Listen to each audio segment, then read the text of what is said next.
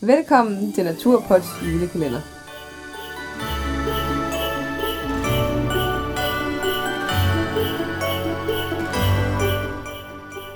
Velkommen tilbage. I dag er det den 20. december. Og der er fire dage til jul. Yes. Og lidt trist, at der er fire dage til julekalenderen den slutter. Ja. Men så kommer vi tilbage til de almindelige afsnit, hvis man kan kalde det det. Ja, som er en del længere, end de her afsnit har været. Ja. Og lidt mere dybtegående. ja. Så man kan sige, at alle de her afsnit har jo handlet lidt om, altså lige kort omkring alle de forskellige tanker, vi har gjort os omkring den her tur. Mm. Så Og vi glæder os til, at vi...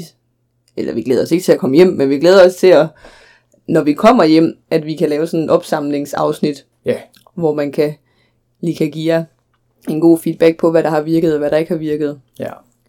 Men Ja. i dag skal vi snakke lidt om den famøse allemandsret, som de fleste sikkert har hørt om. I de norske fjaller. Yes. Som både findes i, øh, i Norge og Sverige, mm. men som vi ikke, vi har det ikke direkte herhjemme, Nej. men alligevel har vi en stor del af det, der minder om allemandsretten. ja, de har i hvert fald prøvet at, at efterligne, hvis man kan sige det sådan, på så, så meget muligt, som det nu er lovligt herhjemme i forhold til sikkerhed, ikke? Og, Jo. men øh, vi kunne da godt have tænkt os, at man også havde allemandsretten herhjemme i Danmark, det er da ikke en hemmelighed. Nej. Og det tror jeg, der er rigtig mange, der, der, der misunder lidt Norge og Sverige på, at de har. Ja. Men ja, altså når man så, for eksempel, nu snakker vi jo Norge, for det er jo der, vi skal til, Mm. så øh, må du næsten gå, hvor du vil Ja. henne. Man kan sige, hvis vi- altså oprindeligt, så, øhm, så er det egentlig nogle regler, som ikke var skrevet ned, Mm, men i 1957, der blev de simpelthen øh, altså gjort til et lov af den norske regering.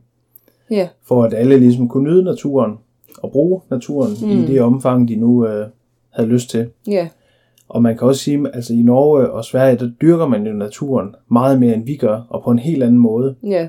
Og de har mere åben natur også jo. Ja. Ja. Altså, der er jo større skovområder, end vi har herhjemme. Ja, Så det er muligt ligesom at komme uden for stien og have den der følelse af, at man er alene ude. ja Det kan godt være lidt svært herhjemme nogle gange. Der er næsten altid en vej, eller... det er jo det. Mange steder herhjemme i Danmark, der må du jo ikke engang øh, gå fra stien, altså Mm-mm. hvis det er privat skov i hvert fald, og Mm. du må kun plukke det, du kan nå fra stierne, og Ja. der, er- der er nogle flere begrænsninger herhjemme. ja, også bare i forhold til overnatninger. Ja, Der er der jo også en del hårdere begrænsninger. ja. Ja. Men det kan, prøve, det kan være, du vil fortælle lidt omkring, øh, hvad allemandsretten egentlig går ud på, Senja. Jamen, der er sådan lidt nogle simple principper, hvis man kan, kan sige det sådan. Ja, At man skal være ansvarlig og vise omtanke, selvfølgelig. ja, og at man skal lade være med at ødelægge naturen og omgivelserne. Det ja. Ja. siger lidt sig selv. det giver sig selv. Ja, og så skal man altså efterlade naturen, som man selv ønsker at finde den. Mm. Så det er sådan det overordnede, men det er jo, og det er jo stoler de jo på, at, at man kan administrere. Ja, Og det, det, den tankegang kan jeg egentlig ret godt lide. At, og det kan, det kan langt de fleste jo, faktisk, fordi man har den der, man har den der helt anden respekt for naturen. Og, ja, og det har nok også noget at gøre med, at man er vokset op med, at, det, at man godt må tingene, hvis man passer på det. Ja, Og det er vi jo ikke vokset op med herhjemme på samme måde. nej, Der har man altid fået at vide, at det her må du ikke, og det her må du ikke. Så der er sådan lidt en mistro til, at man ikke kan finde ud af at administrere tingene ordentligt. ja, præcis.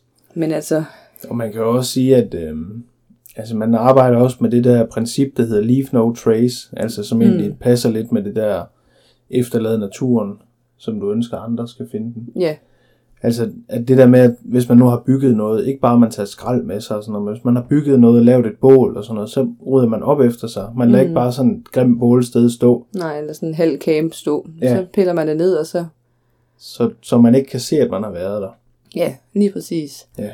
Og det synes jeg egentlig også er meget sjovt. Nu har vi jo også set de der program, eller programmerne alene i Vildmarken. Mm. Og der, øh, der fortæller de jo også, i hvert fald i de første sæsoner, at, at inden de går derfra, der skal det hele ligesom ryddes op. Og Ja. selvom de så har brugt de her hvad, 40 dage på at bygge og, Ja. og leve der, så bliver tingene altså pillet fra hinanden igen. Og man tager præsendninger og det hele med sig. ja, og de viser jo faktisk et klip af, hvordan tingene ser ud, mens det hele står der.